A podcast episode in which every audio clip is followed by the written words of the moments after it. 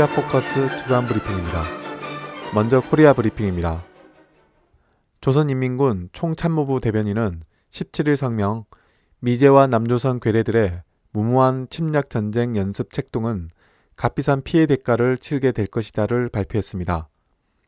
성명은 내외의 한결같은 항의와 규탄에도 불구하고 미국과 남조선 괴뢰들이 또다시 을지 프리던 가디언 합동 군사 연습을 강행하는 길에 들어섰다며 지난 세기 60년대부터 해마다 계단식으로 확대되고 있는 합동 군사 연습은 미제의 날강도적인 대조선 적대시 정책과 그의 발복고 추종에 나서고 있는 남조선 괴뢰들의 동족 대결 책동에 따라 고안된 북침 전쟁 연습이다고 밝혔습니다. 또 미제와 남조선 괴뢰들이 맞춤형 억제 전략을 실전에 적용하는 것으로 우리에게 선전을 포고해온 이상 우리식의 가장 강력한 앞선 선제 타격이 우리가 선택한 임의의 시각에 무자비하게 게시된다는 것을 다시금 천명한다며 우리의 혁명 무력은 이미 그렇게 만들 만단의 준비 태세에 진입한 상태에 있다는 것을 숨기지 않는다고 전했습니다. 조선인민군 서남전선군 사령부는 13일 남측 군부의 평화적 어선을 향해 무차벽 포사격을 가한 엄중한 군사적 도발을 규탄하는 보도를 게재했습니다. 서남전선군 사령부는 8월 12일 괴뢰군부 깡패들은 서남 해상에서 정상적인 오로 작업을 하고 있던 우리의 평화적 어선을 향하여 무차별적인 포사격을 가하는 엄중한 군사적 도발을 감행하였다고 밝혔습니다. 이어 사태의 심각성은 이 무지막지한 쾌적 깡패들의 군사적 도발 행위가 주도 면밀한 사전 흉계 밑에 강행되었다는 데 있다며 괴뢰 6회 공군 부대들에는 합동 경계 태세까지 발령해 놓고 공중에는 F-16 전투 폭격기들을 띄워놓은 상태에서 우리 측 영해 깊이 다섯 척의 쾌속정들을 연속 들이밀어 평화적 어선에 무차별적인 포사격을 가한 것이 이번 도발의 진상이라고 전했습니다. 끝으로 남조선 괴뢰들은 우리 서남 전선군 장병들의 인내력을 오판하지 말아야 할 것이라고 강조했습니다.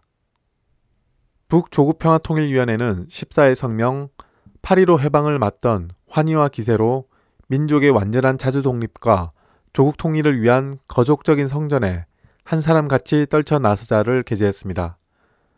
조평통은 성명에서 온 결의의 한결같은 지향과 요구를 반영하여 남 당국에게 다음과 같이 천명한다고 밝혔습니다. 첫째, 조선 반도에서 미국의 지배와 간섭을 끝장내야 한다며 미제 침략군은 철수하여야 하며 남 당국은 망국적인 외세 의존 정책을 벌여야 한다고 지적했습니다. 둘째, 이미 이룩된 남북의 합의들을 이행하기 위한 실천적인 조치를 취해야 한다며 6.15 공동선언과 14선언 이행을 촉구했습니다. 셋째, 북남 사이의 적대 행위를 중지하고 화해와 단합, 통일을 저해하는 장벽들을 제거하기 위한 현실적인 대책을 세워 나가야 한다며 남 당국은 북남 사이의 접촉과 내왕, 협력과 교류의 길을 차단하고 있는 부당한 제도적 장치들을 시급히 철회하여야 한다고 강조했습니다. 조국평화통일위원회는 17일 서기국 보도 괴뢰군 내 폭행 살인 만행의 주범인 김관진 역도는 분노한 남조선 민심의 심판을 면치 못할 것이다를 발표했습니다. 조평통은 각 계층이 괴뢰군 내에서 발생하고 있는 참혹한 인권 유린 만행, 특히 윤일병 살인 사건의 주범인 당시 괴뢰 국방부 장관이었던 청와대 안보실장 김관진을 엄벌에 처할 것을 강력히 요구하고 있지만 청와대는 김관진을 처벌하기는커녕 감싸고 돌면서 분노한 민심을 눅자쳐 보려고 별의별 오그랑수를 다 쓰고 있다고 밝혔습니다. 이어 극악한 호정광이며 동족 대결 분자인 김관진은 2010년 괴뢰 국방부 장관 자리에 올라앉자마자 군을 북과 싸워 이길 수 있는 전투형 군대로 만들기 위해 군기를 확립해야 한다고 주장하면서 야만적인 기압과 폭행을 노골적으로 조장시켜 온 자라고 지적했습니다.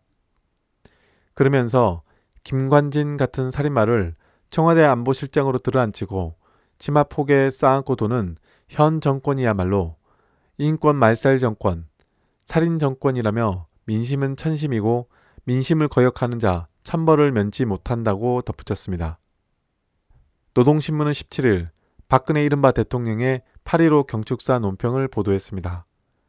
논평은 남조선 집권자의 8.15 경축사라는 것은 북남 관계 문제에 대한 똑똑한 해결책은 없고 종전의 입장을 되풀이한 것으로 실속이 없는 거칠에 책임 전가로 일관된 진부한 것이라며 실제로 경축사의 그 어디에도 북남 관계 문제의 실질적 해결을 위한 성의와 진지한 태도가 반영되어 있지 않다고 밝혔습니다. 이어 지금 북남 사이에 불신과 대결이 해소되지 못하고 극단으로 치닫고 있는 것이 과연 환경, 민생, 문화의 통로를 열지 못해서인가라며 북남 협력의 길이 반통일적인 오이사 조치에 의해 꽉 막혀버렸는데 그것을 그대로 두고 환경, 민생, 문화의 통로를 열고자 했으니 모순도 이만저만 모순이 아니다 라고 지적했습니다.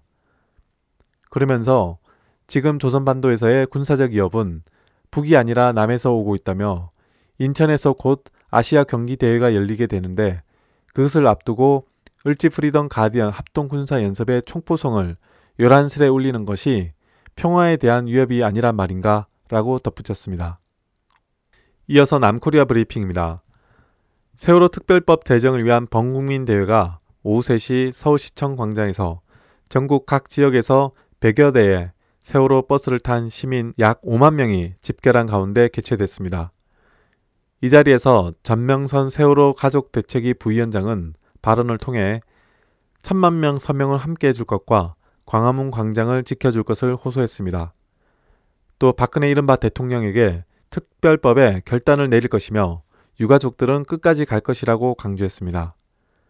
이날로 33일째 단식 농성 중인 유민 아빠 김영호 씨는 구급차를 타고 서울시청 광장에 도착해 무대에 올라 유민이와 같은 아이들의 미래를 위해 끝까지 광화문 광장에 있겠다. 국민들도 저를 믿고 끝까지 함께 해달라. 저는 특별법 제정이 이루어지지 않는다면 광화문 광장에서 죽을 것이다 라고 단호하게 말했습니다. 한편 7시 30분경에는 시민 3천여 명이 보신각 앞 도로를 점거하고 특별법을 제정하라, 대통령이 책임져라 등을 외치며 시위를 벌이면서 청와대 방향으로 행진을 시도하기도 했습니다. 8.15 광복 69도를 맞아 6.15 공동선언 실천 남책위원회와 광복 69주년 8.15 자주통일대회 추진위원회 주최로 15일 정오 서울역 광장에서 일본 집단적 자위권 반대 한반도 평화 통일을 위한 범국민 대회가 개최됐습니다. 이날 범국민 대회에는 각계 5천여 명의 시민이 참여해 우리 결의 하나되기 운동본부 내일로 행진단 공연, 박성환 밴드 공연 등의 문화 공연과 인천 아시안 게임 공동 응원 퍼포먼스가 펼쳐졌습니다. 이창복 6.15 공동선언 실천 남측위원회 상임 대표는 인사말을 통해 무엇보다 남과 북이 분단 극복을 위해 뜻을 모은 소중한 합의들, 남북 공동선언들을 성실히 이행해야 한다며 분단 70년의 해를 시민들의 대대적 진출로 한반도 평화와 통일의 획기적 전환이 이루어지는 해로 만들어 나가야 한다고 강조했습니다. 이날 참가자들은 일본 집단적 자위권 반대, 한반도 평화 통일을 위한 8.15 범국민대회 호소문을 발표하고 인천 아시안게임 공동응원, 오이사 조치 해제, 금강산 관광 재개, 이산가족 상봉 정례화 등을 촉구하며 분단의 고통을 하나씩 씻어내고 평화와 협력, 공존과 공영의 길을 다시 열어야 한다고 강조했습니다. 14일 저녁 7시 서울역 광장에서 정대협과 희망나비, 평화나비 주관으로 세계 일본군 위안부 기리밀 맞이 촛불 문화제 나비아 촛불을 들자가 열렸습니다. 세계 일본군 위안부 기리밀은 1991년 8월 14일 고 김학순 할머님이 최초로 공개 증언을 통해 일본군 위안부 피해를 고발한 날입니다. 방송인 김재동 씨의 사회로 진행된 촛불 문화제에는 약 천여 명의 시민들과 사회단체들이 참가한 가운데 희망나비의 딸들아 일어나라와 바위처럼 노래, 극단고래의 빨간시, 길원옥 할머니의 신앙송, 평화나비의 샤플아리랑 공연, 조약돌과 세마고등학교 학생들의 노래 공연 등이 이어졌습니다. 또 전쟁과 여성 인권 박물관 자원활동가 가족의 발언, 김복동 할머니와 정대엽 윤미향 대표의 발언이 계속되었습니다. 끝으로 8.14 평화인권 시민선언 낭독을 끝으로 촛불문화제가 마무리되었습니다. 박근혜 이른바 대통령은 15일 오전 제69주년 광복절 경축사에 참석, 경축사를 통해 내년이면 한국과 일본은 국교 정성화 50주년을 맞는다며 한일 양국은 이제 새로운 50년을 내다보면서 미래지향적 우호 협력 관계로 나가야 한다고 밝혀 광복 70주년 대신 남일 수교 50주년을 부각했습니다. 또 그동안 우리 정부는 일본 지도자들의 올바른 역사 인식을 촉구해 왔고 특히 군 위안부 피해자 할머니들이 살아계시는 동안 그들이 납득할 수 있는 전향적 조치를 요구해 왔다며 이런 문제를 올바르게 해결할 때 한일 관계가 건실하게 발전할 것이고 내년 한일 수교 50주년도 양국 국민들이 진심으로 함께 축하할 수 있을 것이라고 전했습니다. 이어 동북아는 원자력 발전소가 밀집한 지역이며 원자력 안전 문제가 지역 주민들에게 큰 위협이 되고 있다며 동북아 지역에서 한국과 중국, 일본이 중심이 되어 원자력 안전 협의체를 만들어 나갈 것을 제안했으며 여기에는 미국과 러시아는 물론 북과 몽골도 참여할 수 있을 것이라고 덧붙였습니다. 새정치민주연합 박지원 의원과 임동원 전 통일부 장관, 김홍업 전 의원 등이 김대중 전 대통령 서거 5주기를 맞아 북측이 보낸 화환을 받기 위해 17일 방북했습니다. 김대중 평화센터가 15일 오전 조선 아시아 태평양 평화위원회 앞으로 보낸 방북 인사 명단은 박지원 전 의원, 임동원 전 통일부 장관, 김홍업 전 의원, 윤철구 김대중 평화센터 사무총장, 박한수 기획실장 등 5명입니다. 박 의원은 2000년 6.15 남북 정상회담 당시 특사를 맡았으며 공식 수행원으로 정상회담에 참석했고 임 전 장관은 2000년 6.15 정상회담 성사의 주역 중의 한 명입니다. 한편 북에서는 김양건 당 통일전선부장 겸 대남 담당 비서가 나와 이들을 맞이했습니다. 끝으로 국제 브리핑입니다. 15일 아베 정권의 강요 3명과 국회의원 80여 명이 야스쿠니 신사를 참배했습니다. 아베 총리는 참배하지 않았지만 특별 보좌관을 위해 공물료를 야스쿠니 신사에 납부했습니다. 아베 총리는 이날 열린 전물자 추도식에서 작년에 이어 올해도 아시아 국가들에 대한 반성의 메시지를 거론하지 않았습니다. 1994년 무라야마 총리 이후 일본 총리들은 추도 식사에서 아시아 국가들에 대한 가요와 반성, 부전 맹세를 언급해 왔습니다.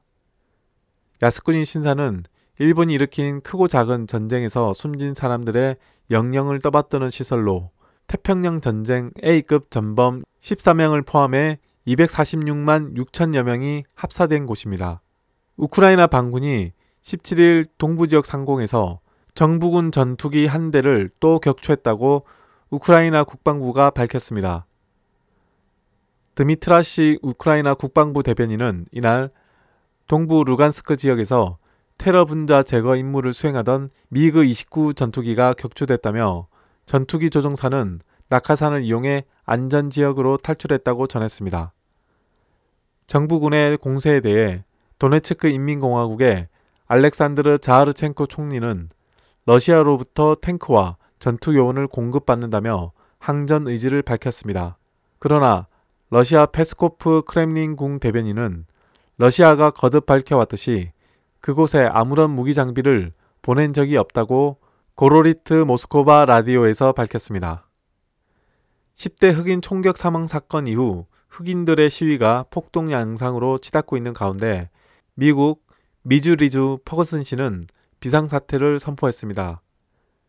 벨마르 세인트 루이스 카운티 경찰서장은 이번 사태는 지난 9일 경관 한 명과 브라운을 비롯해 두 명이 몸싸움을 벌이면서 비롯됐다며 이들 가운데 한 명이 경관을 경찰차로 밀치는 몸싸움으로 최소 한 발이 차량 내부에서 발사됐고 이 경관은 다시 도로로 나와 브라운을 향해 여러 발을 발사해 브라운은 즉사했다고 전했습니다. 퍼거슨 시 지역에서 다른 세인트 루이스 교외 지역으로 흑인 주민들의 시위가 확산되자 경찰은 최루탄과 물대포를 동원해 진압에 나서면서 시위대와 물리적 충돌을 빚으며 사태가 악화되었습니다. 결국 닉슨 미주리주 주지사는 16일 기자회견을 열고 퍼거슨 시민들과 재산을 보호하기 위해 비상사태를 선포하고 사건이 발생한 세인트 루이스 교외를 중심으로 야간 통행 금지를 명령했다고 발표했습니다. 여론조사에서 줄곧 3위를 달려온 브라질 사회당 캠푸스 후보가 비행기 추락 사고로 사망하면서 브라질 대선 구도에 큰 변화를 맞이하고 있습니다. 브라질 사회당은 캠푸스를 대신해 부통령인 마리나 시우바를 대통령 후보로 내세울 것임을 밝혔습니다. 시우바는 녹색당 후보로 2010년 대선에 출마해 1차 투표에서 노동자당 지우마 호세프 후보와 브라질 민주사회당의 주제 세하 후보에 이어 19%의 득표율로 3위를 기록한 바가 있습니다. 16일 브라질 언론에 따르면 노동자당은 시우바가 대통령 후보로 나오면 네비스 후보를 추월하고 호세프 대통령마저 위협할 가능성이 있어 브라질 노동자당 내부에서는 대선 후보를 교체해야 한다는 주장이 나오고 있습니다.